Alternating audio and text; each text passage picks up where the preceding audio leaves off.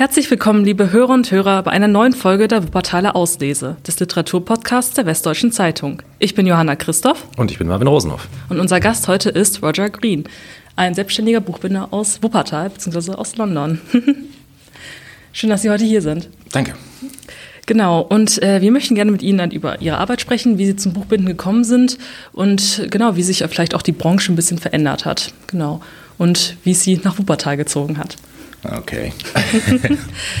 genau. Ähm, sind ja schon sehr lange Buchbinder, ähm, haben ihre Wurzeln in London, ähm, aber tatsächlich haben Sie erst, ob wir, ähm, haben Sie erst Psychologie studiert? Richtig, streng genommen sind meine Wurzeln nicht in London. Ähm, ich war nur in London geboren. Dann okay. habe ich nur zwei Jahre gelebt und dann war ich in mehreren Orten überall in Großbritannien. Vorwiegend in Südengland und dann sechs Jahre in Schottland. Und dann habe ich ähm, dann war ich zum Schluss, bevor ich nach Deutschland kam, elf Jahre in Brighton. Da habe ich Psychologie und Buchbinden studiert. Mhm. Okay, genau. Und äh, wie kam es denn, dass Sie ja, von Psychologie zu Buch, zum Buch, zur Buchbinderei ähm, gekommen sind? Bevor ich die Psychologie studiert habe, es war ein bisschen eine Abwägung, soll ich an eine Uni gehen oder soll ich an eine Kunsthochschule gehen? Hätte beide machen können. Und letztendlich habe ich, äh, wie mein Bruder, dann Psychologie studiert. Ähm, wunderbar, aber habe nur gemerkt, mh, mm, hauptberufliche Psychologe zu arbeiten, nein, das ist mir zu wenig. Einfach nur mit dem Kopf die ganze Zeit und äh, dachte, nee. Und ich war nicht einverstanden mit vieles, was da so praktiziert wird und so theoretisch und ich hatte mal so ein bisschen meine eigenen Richtung und dachte, nee, dann werde ich nicht so richtig passen. Mm, daher, danach dann war ich sozusagen ein bisschen ähm, im Limbo, wusste nicht so richtig, was soll ich jetzt machen denn. Ähm, zwar bereue nicht, dass ich die Psychologie studiert habe, weil ich dachte, das bleibt für Leben sowieso. Dann ist dann, okay, was mache ich jetzt? Ich war immer so, so handwerklich und künstlich tätig für mich selber. Und ähm, dann einen Tag hat ein Freund mir ein Buch gegeben und hat gesagt, ähm, kannst du da eine, eine Ledereinband da drauf machen? Und ich dachte, ja, okay. Ich habe ja immer viel mit Leder gearbeitet und auch gemalt und so weiter. So, ich habe die alte Einband abgemacht und so geguckt, wie das gemacht ist und dachte, okay, kann ich irgendwie das nachmachen. Dann habe ich eine neue Ledereinband, das selber bemalt für ihn. Ähm, ja, es war gelungen. Ich glaube, jetzt würde ich denken, ähm, würde ich das mit Augen, andere Augen sehen. Aber okay, dann war es gelungen und er war auf jeden Fall glücklich. Dann eine Freundin von mir hat das gesehen und sie hat gesagt, oh, ähm, sie wusste, dass ich einfach nicht so richtig äh, eine Orientierung hatte in diesem Moment. Ähm, warum probierst du nicht mit Buchbinden? Ah, ich habe gedacht, okay. Dann habe ich erst noch ein paar so Schnupperkurse gemacht und gemerkt, oh, das gefällt mir richtig gut. Ähm, dann habe ich dann in die Kunsthochschule in Brighton angefangen, so eine drei Jahre Studium da zu machen. Das Interessante an der ganzen Geschichte aber ist, was war dieses Buch? Ähm, es war der I Ching. Das ist dieses ähm, Vorhersagebuch aus China. Das ist ein sehr altes Buch und ähm, es hat einen alternativen Namen. Das ist The Book of Changes. Ähm, es war offensichtlich sozusagen kein Zufall, dass es gerade dieses Buch mein Leben in eine komplett neue Richtung gelenkt hat. Also so ähm, ist ein interessanter Anfang. Ja, Kannten schöner Anfang. Kannten Sie das Buch zu dem Zeitpunkt? Haben Sie das gelesen? Ja, ja. Äh, gelesen nicht, weil es ist, es ist nicht etwas, was man von ähm, Anfang bis Ende liest. Es ist mehr, ähm, da kommt dieses Stäbchen mit und ähm, so, die werden geworfen und dann kommt verschiedene Konstellationen über was dann passiert und so weiter und wie das gelesen wird. Interpretationssache, aber es ist schon in, in China schon ein sehr wichtiges Buch und hat viel zu tun mit ähm, Veränderungen im Leben. Es hat mein Leben verändert. Gründlich. genau, und dann, ähm, wie kommt es dann, dass Sie dann irgendwann nach Deutschland gekommen sind und sich. Ähm, ja, ich war schon dann nach der Kunsthochschule drei Jahre in, in, ähm, in England, in Brighton, selbstständig. Ah, hatte ich immer so ein bisschen im Hinterkopf, ah ja, okay, ähm, England, Großbritannien ist schön, aber es ist eben eine Insel mit gewisser Einschränkung, gerade was die Mentalität angeht. Ähm, ich will nicht unbedingt hier bleiben. Ich werde gern vielleicht, hätte eigentlich eher Frankreich in Sicht, obwohl mein Französisch grottenschlecht ist. ähm, dann habe ich in Kreta eine deutsche Frau getroffen und dann ging das los und dann wegen ihr bin ich hergekommen. Ähm, ich bin nicht mehr, mit ihr, aber das so war nach ein paar Jahren hier vorbei und dann habe ich eine andere deutsche Frau getroffen. Sie ist, ja, das ist jetzt schon fast 30 Jahre her. So, mit deutscher Tochter und so weiter. Und Sie sind hier halt äh, selbstständig als Buchbinder. Es gibt ja hier so eine, es gibt ja hier mehrere Buchbinder. Also ich meine, früher war ja auch ja, Wuppertal mehr schon so eine Buchbinderstadt. Es gab ja sehr viele hier. Genau, also war das dann schon so, ähm, dass Sie dann Wuppertal schon so ins Auge gefasst haben, ja hier. Nein, es war nur, dass äh, die sozusagen die erste Freundin, ah, okay, dass sie hier wohnte und mhm. dann kam ich einfach hier rüber und gefiel mir eigentlich hier. Und, ähm, ich habe keine Probleme mit Wuppertal. Es ist immer, ich finde es immer ein bisschen komisch und einfach ein bisschen schade manchmal, wenn man jemand fragt, ja, woher kommst du? Und ich sage, Wuppertal. Oh, also, so, okay. Ähm, gleiche Kategorie wie Duisburg oder Recklinghausen oder so etwas. Ist es aber nicht. Ganz im Gegenteil. Ich denke, es ähm, ist eigentlich eine super Stadt. Ähm, da ist genug Stadt hier, da ist mehr als genug, überproportional viel Kultur hier, finde ich. Ähm, architektonisch, es hat super schöne Ecke.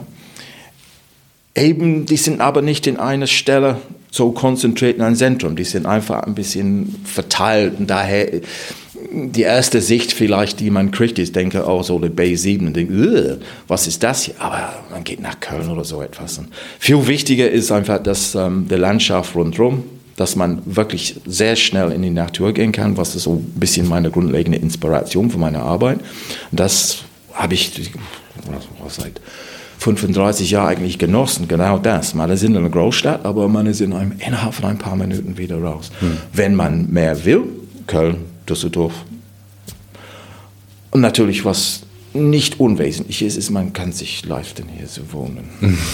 Gerade als Künstlerhandwerker hm. was in Köln oder Düsseldorf eigentlich gar nicht gehen würde. So. Ein Punkt mit Wuppertal, ich finde, es ist, ähm, man kann das als eine Stadt nennen, die besser ist als seine Reputation. Hm. Das sind manche Städte, wo man sagt, ja, so und so eine Stadt, und alle sagen, wow. Und die Realität eigentlich, wenn man da wohnt, ist vielleicht doch nicht so schön. Es ist alles voll und teuer und so weiter. Kann man nirgendwo parken, kann nirgendwo Wohnung finden. Ist es wirklich so toll? Ja, für die Touristen vielleicht. Wuppertal ist eher umgekehrt. Viele denken, na, Wuppertal, naja. Aber die Realität ist eigentlich, es ist eine super gemütliche Stadt zu wohnen, wie, was ich gerade gesagt habe. Ähm, aber weil es eigentlich schlecht, also die Reputation ist eigentlich schlechter als die Realität. Das heißt auch letztendlich ist es auch nicht so teuer. Hm. Was für uns, die hier wohnen und eigentlich nur vom Vorteil ist. Ähm, wie darf man sich Ihre Arbeit vorstellen, den typischen Arbeitstag eines Buchbinders? Wie ja, ähm, okay, zuerst, ich bin kein typischer Buchbinder. Oh, okay, Entschuldigung. ja, ähm, weil ich allein arbeite, okay, meine Frau ein bisschen mit, aber ähm, ich grundsätzlich bin eigentlich ähm, so ähm, Alleinhandwerker, Künstler. Ähm, weil ich habe von Anfang an, sozusagen, mehr in künstlerischer, grafischer Richtung spezialisiert. Das heißt nicht, dass ich so die normale Arbeit nicht gem gemacht habe oder nicht immer noch mache. Ähm, aber ich wollte einfach ein bisschen mehr die sonderliche Seite hingehen. Was ähm, gerade weil mein Hintergrund war aus der Kunsthochschule, weil ich ja Buchbinden mit Lithografie, Radierung und Fotografie studiert. Die Sachen habe ich immer sozusagen aus dem Druckbereich immer integriert mit dem Buchbinden. Und das ist, was mich letztendlich interessiert. So Massproduktion und so weiter, nein, bitte nicht. So ein bisschen mehr in Einzelanfertigung und gerade weil ich bin mehr so ein bisschen, ja, okay, ich bin hier angemeldet als Handwerker, aber ich bin genauso viel als ein Künstler als ein Handwerker. So es ist sehr viel mehr an Kombination als beide. Ich finde eigentlich die Trennung sowieso von den beiden Begriffen ein bisschen problematisch sozusagen, weil eigentlich ein guter, guter Handwerker ist immer, äh, muss eigentlich ein guter Künstler sein und umgekehrt genauso. Man kann die eigentlich nicht so richtig trennen. Es ist mehr einfach eine Sache von Schwerpunkt, kann man sagen. Okay. Ähm, irgendwann stehe ich auf, gehe ich in die Werkstatt. Ähm, so, ich muss, weil ich habe keine Angestellte und so weiter. Ähm, ich bin jemand, der ein bisschen eher später in den Tag hineingeht Das gesagt, arbeite ich ziemlich viel. Natürlich ist es allein Selbstständiger, so ich schraube die Stunden jetzt ein bisschen runter, aber es war oft 50 in der Woche locker. Ähm, ich habe verschiedene Aufträge immer, ähm, so auf der Basis ähm, etwas zu machen und zu verkaufen. Nein, das war nie eine gute Idee, habe ich nie gefolgt, weil man arbeitet den ganzen Tag und weiß nicht, ob man überhaupt etwas davon verdient hat. So, ähm, das lief direkt von Anfang an auf, auf der Basis von Aufträgen. Mittlerweile arbeite ich vorwiegend für mehrere Sammler, so, so edle Einbände und spezialisierte Reparaturarbeit und so weiter. Und ähm, da kann ich einfach relativ flexibel arbeiten. Und ähm, man hat Tage, wo man mehr schafft, man Tage, wo man weniger schafft, aber ähm, äh, ich habe eine sehr schöne Werkstatt, verbringe sehr viel Zeit da, sehr gern. Es ähm, einfach wunderbar. Sie machen ja auch, das hatten Sie gerade schon ein bisschen erwähnt, ähm, machen ja auch Reparaturen oder Restaurationen auch. Ähm, genau, wie genau sieht sowas dann eigentlich aus? Denn, also zum Beispiel ich beispielsweise habe auch einige Bücher zu Hause, die ähm, durchaus vielleicht mal repariert, repariert ja. werden könnten. Ähm, genau, ob es da diese Möglichkeit geben würde. Also auch so alte Bücher sind das halt auch, genau, noch ja. Großeltern. Früher habe ich für viele, Anti was heißt viele, aber einige Antiquariat gearbeitet. Ähm, die, die kamen einfach mit einer Kiste von Büchern und mal muss man ein bisschen mehr, mal ein bisschen weniger machen. Ähm, ja, viele sind der Rücken-App, die Deckel-App und so weiter oder beschädigte Seiten. Ähm, so, ich gehe einfach Reparatur, Restauration, aber nicht Konservation. Das ist etwas mehr spezialisiert. Das sind andere Kollegen, die das machen. Ähm, das hat sich über die Jahre verändert, aber weil die Antiquariat, die sind ähm, erstens so antiquarische Geschäfte gibt es fast kaum mehr. Die sind alle online gegangen, weil die Geschäft hat sich verlagert sozusagen. Und Reparaturarbeit so für Antiquariat existiert auch insofern auch nicht mehr, weil ähm, seit der, so kann man sagen, der letzten 20 Jahre, gerade mit eBay und so weiter, äh, viele Preise sind drastisch gefallen. So nennen wir einfach eine Brockhaus Lexiker, so eine erste Auflage. So vor 30 Jahren, die waren vielleicht 1500 Euro wert für so circa 30 Bände. Ähm, denn wenn einige beschädigt waren, das lohnt sich dann ein paar hundert Euro da reinzustecken, die auf Trab zu bringen. Ähm, mittlerweile die sind nicht so, so alle 30 Bände für 100 Euro verhockt in eBay so, es lohnt sich gar nicht, etwas zu machen, was dann wiederum auch ziemlich tragisch ist, weil dann fallen die auseinander und dann irgendwann landen die einfach in Container. Boom. Das ist Tod von vielen Büchern, weil die sozusagen, da ist kein Geld mehr drin. Das gesagt, kommt immer noch viel Private-Kunden, die haben etwas und da ist natürlich die Wertsache ist etwas anderes. Es ist nicht der, der Katalogwert oder was man vielleicht über Ebay kriegen kann, dann geht es mehr um wie viel wert dieses Buch ist für diese Person. Es hat vielleicht eine Geschichte, Familiengeschichte und so weiter. Dann ist es dann ganz anders. Ähm, und ich arbeite auch für einige Sammler, die haben gewisse Sammlergebiete. Der eine von Bochum, der hat, ähm, er sammelt alte Lexika. Ähm, und er steigert die und dann die sind oft nicht so super Zustand und dann will er immer diese relativ perfekt haben und so weiter. Wiederum, das lohnt sich, weil die Bücher sind dann doch relativ wertvoll und vor allem ist Sammler haben eine eigene Wertschätzung mhm. sozusagen. Gibt es ein besonderes Stück, was Ihnen in Erinnerung ist? Ein Buch, ein besonderes oder das älteste? Ja, ich glaube, die älteste Buch, die ich gehabt habe, war auch gleichzeitig das schönste das hängt nicht direkt zusammen, das ist in, in sich ein bisschen eine Zufall, aber ähm, das war von 1542 Cosmographia von Sebastian Münster. So ein ziemlich dickes Pergamenteinband. Ich hatte das nur für ein paar Tage in meiner Werkstatt. Ähm, war das Buch ist ungefähr 50.000 Euro wert. Ähm, ja, zu Recht auch aber, äh, weil es ist ähm, ein ziemlich dickes Buch ähm, und es ist vollgepackt mit Holzschnitte, groß und klein. Und man kann sagen, es ist mehr oder weniger die erste so Enzyklopädie.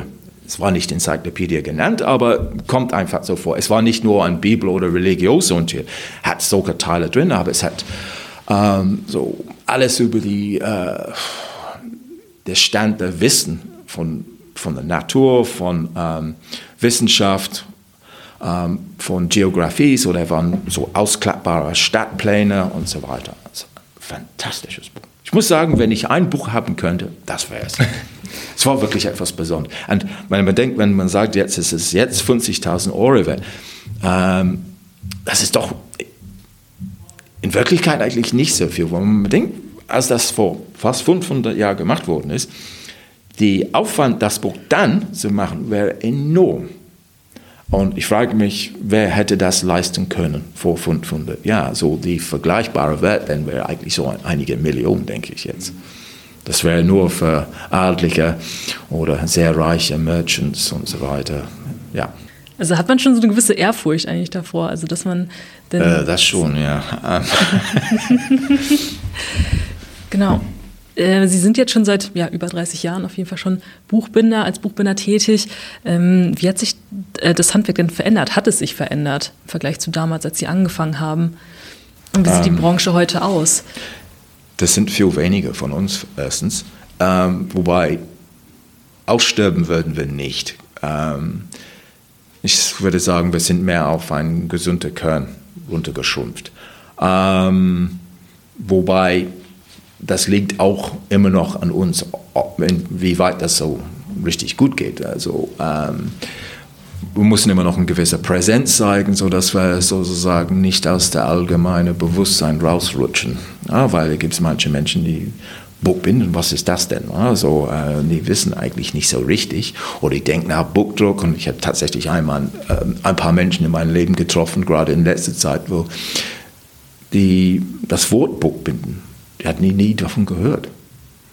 Wahrscheinlich wissen die auch nicht, was Bücher sind. Also, ähm, ja, so, es gibt eine gewisse Gefahr da, aber da muss man einfach nur ein bisschen aktiv und äh, so eine gewisse Ausstellung, Präsenz nach außen zeigen. Ich mache ziemlich viel über Instagram und viel zeigen. Mhm. Ähm, ich habe keine Probleme mit Konkurrenz bauen, das existiert gar nicht mehr. Man hat nur Kollegen und so weiter. Und wichtig ist es einfach nur, viel zeigen, einfach so die Menschen wissen, was eigentlich machbar ist. Ähm, man kann sehen, so die große Buchbinderei, die große Druckerei, äh, Druckerei, die sind alle, großteils alle weg. Ja, das ist, die Digital hat vieles verändert. Ob das jetzt gut ist oder schlecht ist, kann man nicht sagen, aber ähm, der Schwerpunkt hat sich ein bisschen verändert. Da sind immer noch relativ viele junge Menschen in Buchbinden interessiert. Ähm, einerseits, weil es so ähm, ein Gegenpol zu der Digitalrevolution. Andererseits, die Digitalrevolution hat auch ähm, gleichzeitig viele neue Möglichkeiten hervorgegeben. So, es ist ein bisschen von beide, kann man sagen. Buchbind hat sich ein bisschen auf der, der Digital angeknüpft. So, wo früher man hat eine Idee für ein Buch, ähm, ja, äh, dann muss irgendwie ein Grafiker das alles machen. Dann geht man zu einer Druckerei und die sagen, ja, okay, mindestens 1000 Stück und dann sitzt man auf 959 oder so für den Rest meines Lebens man, und macht man so etwas nie wieder. Jetzt kann jeder so etwas machen. Druck ist immer on demand, Digitaldruck, ob man das selber macht oder geht in eine Druckerei und sagt, ja, ich will erst nur fünf Kopie. Ich habe selber zwei Bücher geschrieben und die werden genau auf dieser Basis produziert. Einfach pur, pur, wie man die braucht, wie die Bestellung kommt. Ähm, so, in diese Richtung wird das erweitert sich enorm. Das finde ich wirklich interessant. Es ist einfach, man muss sich ein bisschen klug verhalten, ob, ob man sozusagen die gesamtgesellschaftlichen, wirtschaftlich verändern sich, ähm, ob die passen oder nicht, ob man das gut findet oder nicht, das kann man begrenzt beeinflussen. Da muss man einfach klug ergehen, okay, wie kann ich das umdrehen zu meinem positiven Vorteil? Und ähm, Daher, Bookbinden hat immer noch ziemlich viel zu bieten. Aber diese Geschichte mit E-Books und so weiter, das wird Bücher näher setzen. Hm.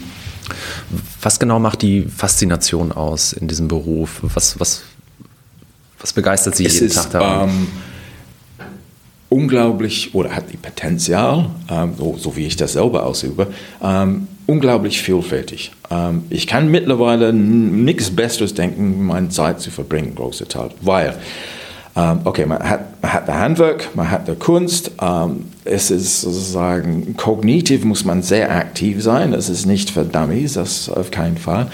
Ähm, man kann das an andere, andere ähm, zeigen und beibringen, so ich unterrichte auch viel. Ähm, und vor allem ist es einfach ein Medium, womit man sämtliche andere Fächer und eigenen Fähigkeiten, so extern und intern, zusammen integrieren kann auf ein Objekt. Und da gibt es wenige Dinge, die wo so viel inklusiv macht. So, zum Beispiel, ich produziere meine eigenen Kunstelbücher, da kann man sagen, okay, ich drucke oder male oder fotografiere, dann schreibe ich oder gedichte ich, dann ähm, mache ich die ganze Layout selber, drucke ich die selber, binde ich die selber, designe die Einbände selber. Wenn man denkt, was war da unterschiedliche Sachen da integriert sind auf eine Sache, das ist wunderbar. Das ist wenige Dinge, wo man so viel Inhalt hat, hm. so viel variierte Inhalte. Und man kann das in unterschiedliche äh, Richtungen entwickeln, unterschiedliche Schwerpunkte nehmen. Wenn man diese so eher breite Definition, Buchbinden ist nicht irgendwie, ist es ist ein Handwerk, ein alter Handwerk, aber es kann auch viel mehr. Ich habe die Definition ziemlich ausgestreckt, aber wenn man das macht, dann gibt es keine Ende. Am Ende dieser Wort Langweiler existiert nicht. Sie sagen auch, Sie unterrichten, also Sie geben auch Kurse, wie beispielsweise Buchbinden geht. Ja, ähm, okay. Erstens, ich habe ähm, äh, ich unterrichte seit über 20 Jahren zwei Waldorfschule Buchbinden, so beide so Minijobs, so nur ein paar Stunden in der Woche, aber das ist schon, schon ziemlich lang, das so Zehnklässler meistens. Und ich, ähm, ich gebe einfach Kurse selber oder ich bin eingeladen, Kurse zu geben. Ähm, irgendwo anders. Meistens tue ich das in meiner eigenen Werkstatt. Ähm, früher habe ich immer so einmal im Monat einen Wochenende-Workshop angeboten, also Termine im Internet und so weiter gegeben. Ähm, ich war schon, das habe ich ungefähr 30 Jahre gemacht, ich war ein bisschen schon auf dem Punkt, wo das war langsam ein bisschen zu anstrengend. weil eine Woche geht direkt in die nächste und, ähm, und so viele Menschen. Dann kam Corona und das hat das natürlich einen Strich durch die Rechnung sowieso gemacht. Ähm, dann habe ich das einfach verändert. Ähm, Mini-Workshops so, oder Einzel, Einzelunterricht. So, wenn eine, äh, jetzt habe ich das einfach beibehalten. Das hat die ganze Zeit während Corona einfach weitergelaufen und jetzt habe ich das einfach beibehalten. Dass, ähm, auf meiner Internetseite habe ich einfach nur ein Rubrik. Ähm, Workshops nach Absprache oder individuelle Tuition nach Absprache. Und dann kriege ich einfach E-Mails, Anrufe und das ist letztendlich viel bequemer, unproblematischer. Ich muss keine Termine arrangieren, Monaten voraus, warte bis Anmeldung, wenn, wenn kommt die Abmeldung und so weiter. Und die Theater ist jetzt, ist jemand sagt, ja, ich habe ein paar Freunde, können wir einfach an einem Samstag an einen Tag Workshop machen. Kann man genauso viel in einen Tag für drei als sechs in ein Wochenende. Oder ich habe jemand dabei während der Woche, die mit der Voraussetzung, dass ich dann so ein bisschen in Parallel arbeiten kann. Oder wenn die mehr bezahlen, kann ich mir die ganze Zeit geben. Äh, interessanterweise, davon kommt immer mehr Nachfrage. Okay, erstens, es sind nicht viele Buchbinder, die so etwas anbieten. Einerseits wollen die nicht vielleicht und zweitens können die nicht. Einfach logistisch. Ne? Die haben, die, haben die nicht die Zeit.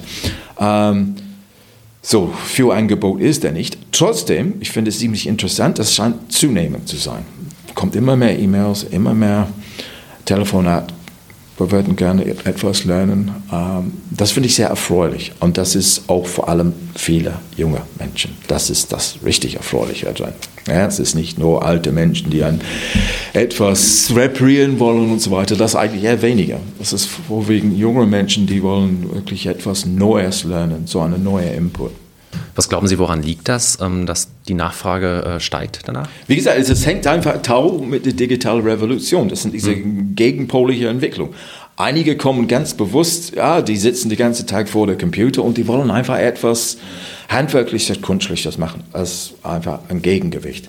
Für andere ist es auch teilweise, ähm, die sind in Gebiete, wo das einfach für sie nützlich ist. Die sind Lehrer oder Grafiker und so weiter und die wollen einfach etwas dazulernen, das die selber einsetzen können.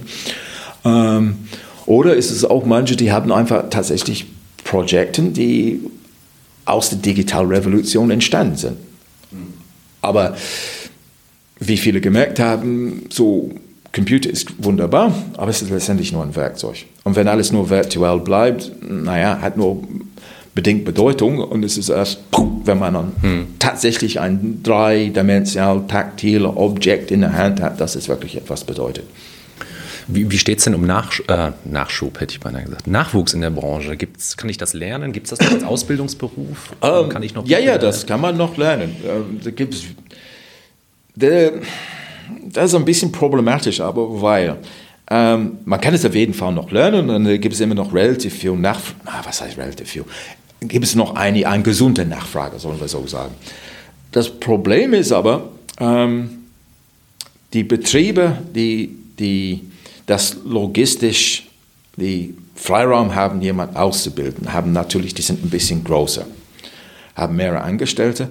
Größere Betriebe zu überleben, aber natürlich müssen eigentlich eher größere Aufträge nehmen. So ein bisschen, nicht unbedingt Massproduktion, aber nicht unbedingt die interessante Ende von der Arbeit als Lehrling und so weiter würde man natürlich lieber in die Betriebe so wie meine gehen oder andere Kollegen, die mehr oder weniger alleine arbeiten oder haben vielleicht nur eine Angestellte, arbeiten ein bisschen ähm, spezialisiert, immer wieder neue kleine Aufträge. Nur die haben einfach, ich inklusiv, nicht die Kapazität oder einfach ist es logistisch einfach nicht ähm, passend, jemand auszubilden. Es funktioniert trotzdem, aber da ist ein gewisser Dilemma da natürlich. Das ist einfach, als wenn man denkt, ja, ich würde gerne Buchbinden lernen und man guckt im Internet, oh, die sind interessant aus, die sind interessant, aber die sind diejenigen, die eigentlich nicht so richtig. Ähm, aber ich habe einige Kollegen mittlerweile, die geben sich sehr viel Mühe, äh, da wirklich einen ähm, Lehrling anzunehmen, auch wenn es auch wenn die allein arbeiten, weil ich finde das sehr wichtig, ähm, dass das einfach so weitergeht ich habe mich entschieden, dass nicht nur eine Person, sondern ähm, möglichst viel Input von mehreren. Wobei ich habe ein paar Studenten, die sehr oft zu mir kommen, so ist es nicht eine offizielle Ausbildung, aber es ein paar, die so, ähm, die lernen sehr, sehr viel von mir über die Jahre. Also wir reden jetzt nicht von Nachfolger oder so etwas, ähm, weil, ich, weil ich bin mehr als ein künstlerische Handwerker, also eine Künstler als das Handwerker zu bezeichnen. Und da kann man keine Nachfolge haben, weil das Betrieb bin ich. Ja. So, trotzdem kann ich viel von meinem Wissen ähm, weitergeben, weil ähm, ich habe einen Schwerpunkt gelegt, von Anfang an ähm, immer alles in Frage zu stellen. Ganz wichtig. Äh, so, die, äh, die Basis für alle Entwicklung ist eine, ein Wort. Warum? Ja? Und jeder sollte dauernd diese Frage stellen. Warum? Nicht einfach so annehmen, ja, warum macht man so etwas? Ja, einfach, weil so ist das immer gemacht. Man braucht eine vernünftige Antwort. Oder so habe ich gelernt, es reicht einfach nicht. Ähm, so, ich habe über die Jahre immer alles in Frage gestellt und dadurch vieles gemerkt, naja, diese Technik, die machen eigentlich keinen Sinn mehr. Hätten die vielleicht einen Sinn gemacht in die Zeit, dass sie entwickelt sind? Ähm, alles entsteht aus einer gewissen Zeit, wo das sind ein äh, gewisses Wissen, Material, Technik und so weiter vorhanden. Aber die Seiten verändern sich. Aber manchmal ist es bequemer, einfach einfacher und ungefährlicher, alles einfach so weiterzumachen. Aber dann irgendwann, wenn man dann sich äh, nachfragt, warum, man merkt eigentlich, die äh, existierende Grundlage ist weg. So, dann kann man einfach neue Techniken entwickeln. So, ich habe viele, viele neue Techniken, Methoden über die Jahre entwickelt, weil ich finde einfach vieles war einfach nicht mehr zeitgemäß oder macht keinen Sinn mehr. Und ähm, weil ich das sehr viel mit verschiedenen also Künstler, äh, künstlerischen Bereichen verbinden, musste ich auch einfach neue Techniken entwickeln. Und dann ist es natürlich, okay, wichtig, das wirklich weiterzugeben. Nicht irgendwie die alte mittelalterliche Sumpfmentalität, oh, ich habe alle diese Betriebsgeheimnisse, muss ich für mich mhm. behalten. Ja? Ähm, das bringt nichts mehr. Ähm, und ähm, meine Frau hat mir gesagt, ich glaube, sie hat gesagt, das ist ein Spruch, sie hat gesagt, ich glaube, es ist von Jefferson. Ähm, alles, was man nicht weitergibt, nimmt man ins Grab. Hm. Das wäre schade. Hm. Das stimmt. Wenn, ich meine, ein Buchbinden ist halt, ja, ist halt Handarbeit, ist halt ähm, sehr detailverliebte Arbeit, ähm, wo sehr viel Zeit reingesteckt wird, sehr viel, ähm, äh, ja, sehr viel, sehr viel Liebe zum Detail. Ähm, wenn Sie so durch einen Buchladen gehen, ähm, können Sie dann, also Sie können wahrscheinlich auch immer erkennen, welches, welches noch von Hand gemacht wird und welches halt eben von der Maschine, oder? Können Sie es ertragen? ja, gefährliche Angelegenheit eigentlich. Ne? Okay, in einem Buchladen, die sind, kann man sagen, ein neuer Buchladen, die sind alle nur von Maschinen. Dann lieber einfach nicht zu genau hingucken, sonst kriegt man die Krise. Okay, aber muss. Wenn alles nur per Hand ist, dann wäre alles satirisch teuer und dann würde niemand ein Buch kaufen. So, das ist, ähm, ich habe Verständnis dafür, man muss einfach gewisse Abstriche nehmen. Wobei manchmal man hat ein bisschen den Eindruck, das sind so gewisse Kleinigkeiten, man denkt mal, ähm, dieses Schritt oder diese Teil da wegzulassen, die haben gerade mal ähm, 0,0 Cent äh, gespart. Aber dadurch ist das Buch deutlich schwacher, wird schneller kaputt gehen. Warum?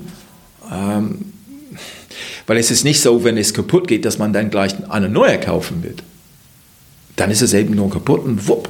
Ähm, man kauft das nur einmal im Leben. Dann kann man sagen, okay, dann mach es einfach so, dass es anhält. Es ist nicht eine so, Handy geht kaputt, sollte auch kaputt gehen, hm. wäre alles, aber dann kauft man ein neues. Fein. So, man kann so, äh, gewisse Masse die, ähm, die Mentalität dahinter, äh, dieser Mentalität dahinten verstehen, warum die das so machen, aber nicht mit einem Buch. Das finde ich einfach ein bisschen doof. Okay. Ähm, ja, mit handgemachten Sachen, das ist auch so. Ähm, man sieht Sachen so vielleicht von einem reinen Künstler und ja, man kann sagen, handwerklich, die, die haben einfach nur etwas ausprobiert. Ähm, ja, es ist so nicht so super gemacht von der reinen Handwerk, aber dafür der künstlerische Ausdruck ist sehr präsent und sieht super aus. Ich habe Kollegen, die denken, ach ja, das, die sollten den Finger davon weglassen und so weiter. Aber ich denke, nee, nee, eben nicht ähm, die sollten das machen, weil die, die bringen einen neuen Input. Man, man muss das nicht so eng sehen, es ist handwerklich vielleicht ein bisschen dilettantisch gemacht. Das ist gar nicht der Punkt. Äh, die haben dann andere Dinge gemacht mit diesem Medium, die eigentlich interessant sind. Und man sollte einfach nur nicht das nicht so eng ansehen. Womit ich eher ein Problem habe, ist, wenn jemand so oder gerade andere Buchbinder dann Bücher reparieren. So, man hat ein altes Buch und dann die Vorsätze sind kaputt. Und die haben neue Vorsätze da reingemacht und man macht das Buch auf und so mit altes Buch, die Papier ist vielleicht so ein bisschen gelblich geworden. Und dann hat man einen glänzenden weißen Vorsatz. So, wow. Ähm, davon ähm, kriegt man so eine kleine Horror eigentlich. Ähm, davon ist nicht zu viel, aber, aber man darf die ganze Sache nicht zu eng sehen, weil letztendlich man kann einfach froh sein, wenn jemand überhaupt den Buchbinden interessiert ist und aktiv mittlerweile. Mhm. Und ähm, man darf nicht vergessen, ähm, alle Handwerk, alle Kunst, Medium, was eigentlich alle Bereiche, Entwicklungen finden immer am Rand statt. Nicht so viel meistens in der Kern. Oder irgendwann finden die in der Kern statt, aber die Input kommt von der Rand. So, irgendjemand anders, die eigentlich vielleicht nur mal einen Fuß drin, einen Fuß draußen, hat etwas gemacht, wo man guckt und denkt, wow, das ist interessant. Das ist neu. Diejenigen, die das gemacht hat, sind nicht in die Lage, etwas davon selber zu machen, weil die haben die Erfahrung nicht. Aber man hat selber die Erfahrung, man sieht diese neue Input und denkt, okay, das kann ich in meine Wissen inkorporieren und etwas daraus machen, weitergeben und dann geht das so weiter. Deshalb ist dieser Prozess einfach offen zu sein, weiterzugehen, so enorm wichtig, weil dann kommt dieser Input. Wenn man einfach die Tür zumacht, dann kommt nichts Neues. Dann ist es bye-bye. Wie viele Bücher reparieren Sie oder binden Sie am Tag, in der Woche, im Monat? Im Jahr. Im Jahr? ähm, ich kann es wirklich nicht beantworten, weil das sind, man hat manche Restauration, Reparaturarbeit, es dauert vielleicht nur eine halbe Stunde. Mhm. Andere Sachen, es dauert ein paar Tage. Aber es ist nicht so, dass man da sitzt und eine Sache komplett durchmacht. Es ist manchmal, man hat mehrere Sachen in Parallel und vor allem man hat Trockenzeiten und mhm. so weiter. Oder man, ich mache diese so e-, edel, nenne die Designer-Einbände, die sind super aufwendig. Ähm, das sind viele Momente, wo man einfach warten muss. Oder es ist auch, weil es teilweise so schwierig ist. Ich habe so über die Jahre gelernt, wenn ich nicht richtig gut drauf bin und ich auch vor allem absolut Ruhe habe und ich weiß, dass ich ungestört bin, Finger von. Hm. Nicht anfassen, nichts weiteres machen. Warte bis der richtige Moment.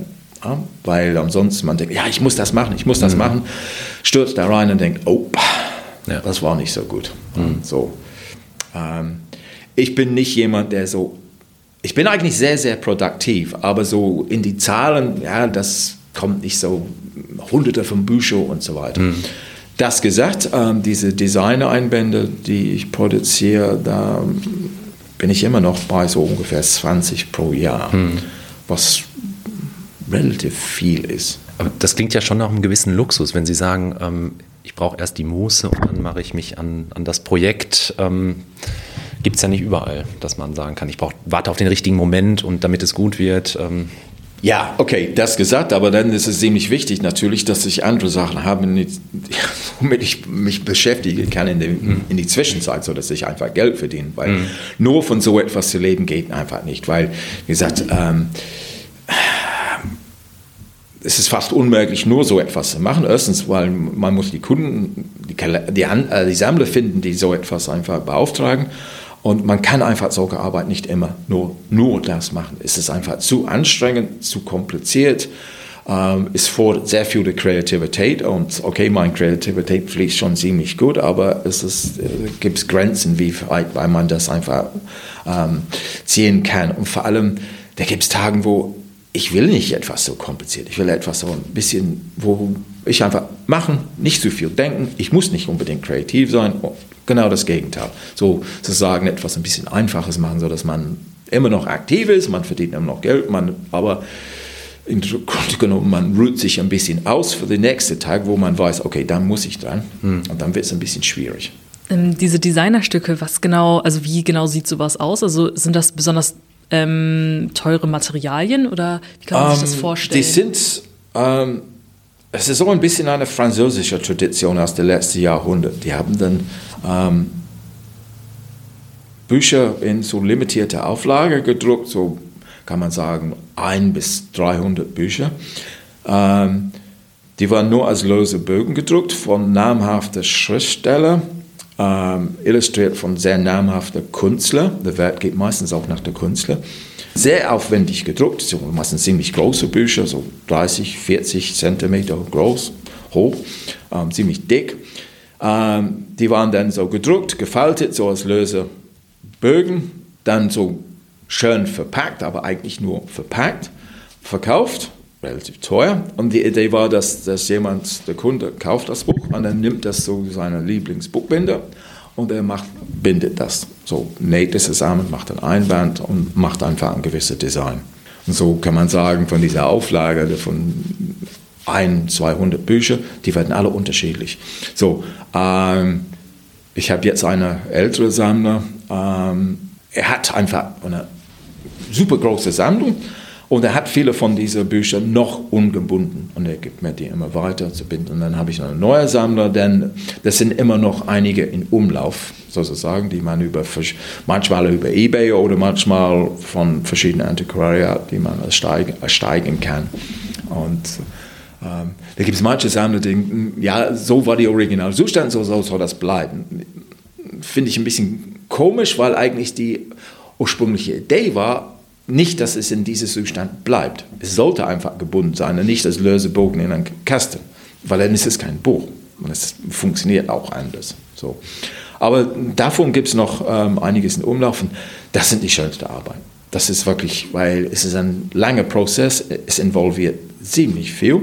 Aber ähm, man, sollen wir sagen, man wird nicht so finanziell belohnt, wie man eigentlich sein sollte. Das ist so einfach mit Büchern. Wenn man reich will, na. ja. Manchmal findet das ein bisschen, ähm, ja, irgt ein bisschen, wo man denkt, was man ähm, Goldschmieden und so weiter macht einfach einen Ring. Ja, ich, das ist nicht wenig, das will ich ja nichts anderes sagen. Aber wenn man sieht, was die dafür verdienen können im Vergleich, ist like, wow. Okay. Andererseits, äh, man darf das nicht so eng sehen, weil die, die Hauptbelohnung ist, dass man das sauber ähm, gemacht hat. Dieses Gefühl, oh, wenn es fertig ist, wow, ich habe dieses Buch in meiner Hand und denke, das habe ich gemacht. Und das ist und vor allem nicht nur gemacht, dass ich meine Zeit mit so etwas verbracht habe. So, solange ich davon leben kann, das ist, das ist wunderbar, weil dann kann ich sagen, okay, mindestens habe ich mein Leben in einer sinnvollen, schönen Art und Weise verbracht. Ich habe nicht meine Stunden jeden Tag vergoldet mit einfach einer hirnloser Arbeit, die eigentlich nichts bringt, nichts nutzt. Das ist der Reward. Ja, okay, man braucht das Geld auch natürlich. Ähm, aber es ist einfach der Prozess und einfach dieses Gefühl, ähm, so, dieser Erfolgserlebnis, selber etwas gemacht, kreiert zu haben. Sind Sie da manchmal auch wehmütig, wenn Sie so ein Stück wieder aus der Hand geben müssen, nachdem Sie so viel Liebe und Energie da reingesteckt haben? Ja, das ist natürlich ein bisschen schade, dass so von dieser Designer-Einbände, für, gerade für diese zwei Hauptsammlerkunden, ich habe neulich, ähm, ich habe vor ein paar Wochen zwei abgegeben und die waren tatsächlich Nummer 99 und 900. Und dann habe ich einen Post auf Instagram gemacht und dachte, ja, schön, ich habe jetzt erst meine erste 100 gemacht, was in sich schon eine Leistung ist. Äh, nur schade, dass ich alles, was ich davon habe, ist Fotos. Okay, viele Fotos kann man sich damit präsentieren, kann andere zeigen, wie die Möglichkeiten sind, was man macht, was machbar ist, aber man selber hat nicht. Das hat sich aber in letzter Zeit ein bisschen verändert, indem ähm, ich einen Freund in Freiburg habe, der ist eigentlich Lehrer, aber er ist, ähm, hat auch Buchbinden von mir gelernt. Aber er hat seinen Schwerpunkt jetzt ist mehr ähm, schwarze Kunst, so drucken, aber Letterpress, Hand, richtig Handdrucken. Und er nimmt so ziemlich wichtige ähm, Geschichte aus, teilweise aus der Antike. Er hat eine richtig schöne Werkstatt in sein Haus und im Keller. Äh, er druckt die Bücher selber und ich kriege die lose Bogen von ihm. Und dann mache ich meine eigene Version davon. Er kriegt immer auch eine. Aber die sind dann vorerst meine.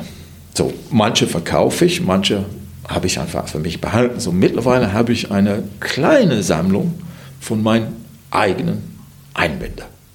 Was schön ist, weil einerseits habe ich tatsächlich etwas zu, ähm, ein Objekt zu zeigen und nicht nur Bilder, aber es ist auch einfach die Gefühle, so, ja, ich habe einfach wirklich meinen eigenen, nicht nur ich, nicht nur Aufträge für andere und immer sofort abgeben. Das war irgendwann mal, ja, schade eigentlich. Weil es sind ein paar Sachen, wo ich denke, die werde ich am liebsten behalten. Einerseits wegen, was ich selber gemacht habe, aber auch teilweise inhaltlich, weil diese Bücher sind so schön. Aber okay, kann man nicht alles haben. Gehen Sie manchmal auch ähm, selber raus und schauen mal, dieses Buch hätte ich gern, das würde ich gerne für mich selber ähm, wieder auffrischen? Ähm, oder gibt es ein Buch, was Sie unbedingt gern mal restaurieren würden? Ähm, vielleicht ein paar Mal über die Jahre, aber generell nicht, weil es kommt einfach sowieso. Und, ähm, ich habe nur bedingt Zeit, weil ich irgendwie bin so involviert mit alles. Die Zeit geht sowieso ziemlich schnell vorbei. Ähm, gerade diese Bücher von meinem Freund. Äh, er produziert eine neue jetzt. Ich warte weil er Lehrer ist, er kommt nicht dazu, das zu Ende zu machen. Er ist selber ein bisschen frustriert, aber ich warte so ähm, herzklopfend auf dieses neue Buch, die ich dann binden kann, weil es ist Kafka auf der Galerie, so, so ein richtig interessantes, kleines Ding. Ähm, ja, so dieses Gefühl habe ich gerade mit so etwas. Mhm. Mit Reparatur und Restauration, ja, paar Mal, aber ich gehe nicht unbedingt auf der Suche sozusagen. Mhm. Ähm, die Bücher kommen einfach sowieso und immer wieder. Ähm, wenn man von Materialien spricht, also ich meine, oft ist es ja Leder. Ähm, was, für ja. denn, was genau ist das für ein Leder oder was für ein Tier war das mal? Ähm, Säge. Ja. Ich, ja. Okay. Äh, meistens Säge. Ähm, ich arbeite mit vielem Material. I mean, okay, man hat Papier, Pappe, äh, Gewebe, Leder, aber wenn man die Definition ausdehnt und so weiter und sich an andere Kunstbereiche bedient, das ein bisschen interessanter macht. Letztendlich, man kann alle Material benutzen, da gibt es eigentlich keine Grenze und das, wiederum das, was auch interessant macht. Das gesagt, kommen wir jetzt in ein kleines Problembereich und das ist gerade in den letzten Jahren, ist immer, kommt immer wieder vor, man ruft so, ähm, ich beziehe sehr viel aus einem Buchbinderladen in Köln, ähm, dann ruft er an und sagt, ja, ich will so und so etwas. Ah, tut uns leid, gibt es nicht mehr. Oh, äh, ja, kommt immer wieder vor, in letzter Zeit immer häufiger, ähm, weil einige Firmen sind pleite gegangen, einige Firmen, so ähm, Hersteller von verschiedenen Materialien, aber das ist alles relativ spezialisiert natürlich. Ähm, die sagen, ja, wir machen nicht genug Profit damit, ähm, wir geben einfach auf oder alles, was nicht super gut läuft, wird gestrichen. So, man hat gewisse Gewebe und die haben verschiedene Farben und dann, okay, diese Farben verkaufen nicht so gut, dann ist es weg. Eine weniger auf der Farbskala. Und ja, das wird zunehmend schon ein Stück weg frustrierend. Okay, man kann das in gewisser Maße ausgleichen, indem man ähm, ein bisschen kreativ arbeitet, ein bisschen Kompromiss, okay, überlegen, was für andere Material könnte ich stattdessen benutzen, dann, ja, da gibt es immer, immer Möglichkeiten.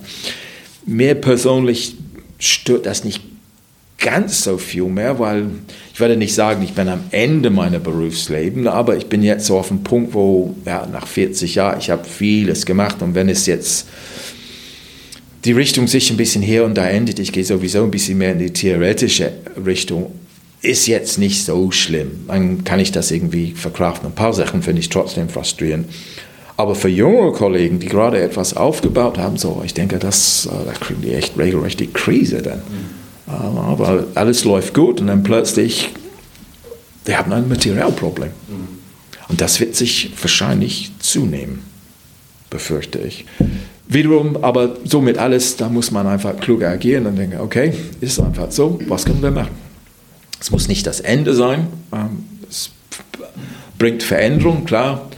Ähm, man muss sich einfach an gewisse Anpassungen, kreative Handeln und neue Möglichkeiten finden. Sie arbeiten ja, ja tagtäglich mit Büchern. Ähm, lesen Sie denn eigentlich auch gerne? Ähm, ja, ja, ich lese schon relativ viel. E-Books nütze ich überhaupt nicht. Ich, ich, ich, kann sehen, die haben ja Funktion. Also ähm, einmal als Student haben wir gesagt, er fand die Dinge wunderbar, einfach weil er könnte in Vorlesungen gehen und hat nur diese E-Books statt einen, sagen, einen mhm. Koffer mit mehreren Volumen, die er gar nicht tragen kann. Fein. Aber ansonsten, nein. Ähm, ich will einfach ein Buch haben, ein taktiles Buch mit den Geräuschen und so weiter und etwas Haptik und ähm, gibt es nichts äh, Besseres eigentlich. Wie sieht Ihre Bibliothek aus zu Hause? Haben Sie da auch ähm, besondere Stücke?